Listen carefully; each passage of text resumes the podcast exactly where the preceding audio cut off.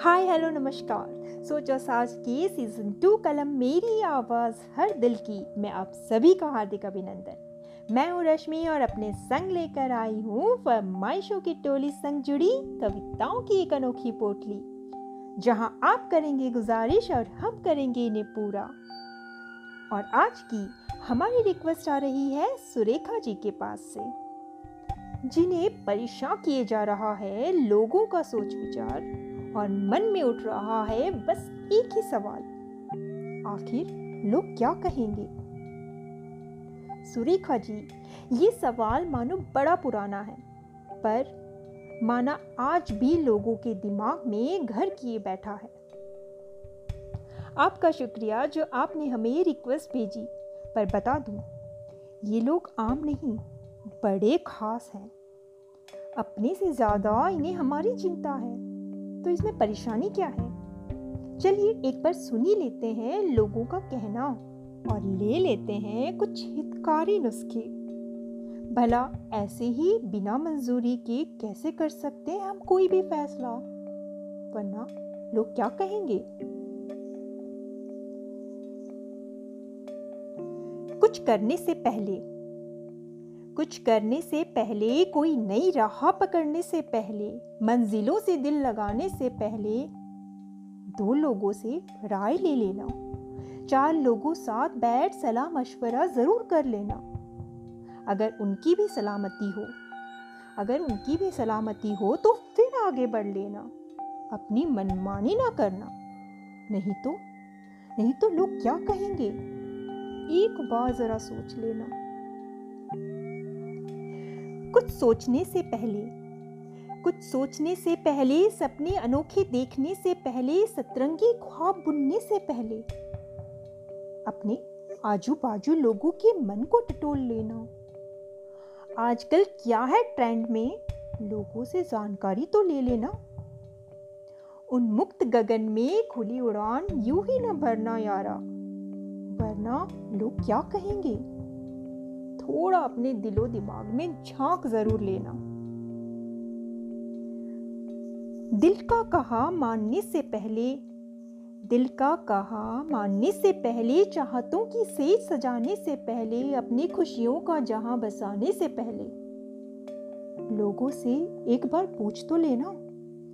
लोगों की रजामंदी है या नहीं, ये जान तो लेना। यूँ ही चाँद की सैर पर ना निकल पड़ना। नहीं तो लोग क्या कहेंगे? अपना नहीं तो अपनों का एक बारी तो ख्याल कर लेना। हाँ यही तो कहा जाता है हमें। यही तो कहा जाता है हमें आते जाते यही तो समझाया जाता है हमें।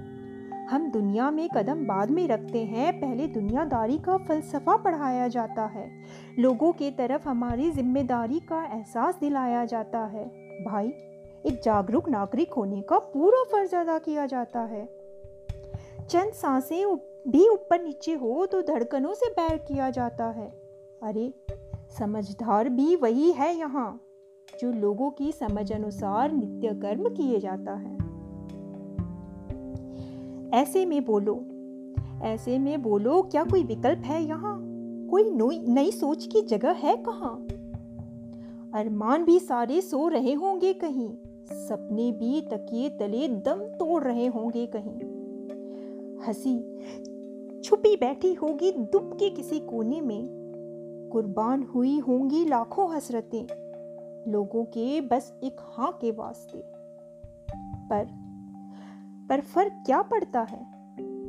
पर फ़र्क क्या पड़ता है और किसको पड़ता है? हमें तो फ़र्क नहीं, फ़िक्र करनी है। और उन लोगों की, जिन्हें हम पर कभी कोई फक्र नहीं। वरना वरना लोग क्या कहेंगे?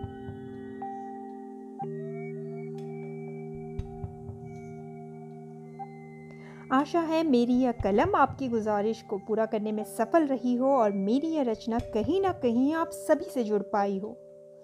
ये पंक्तियाँ सुनने के बाद उम्मीद है आप खुद ही समझ गए होंगे कि लोगों की सोच का हमारे जीवन में कितना मूल्य है।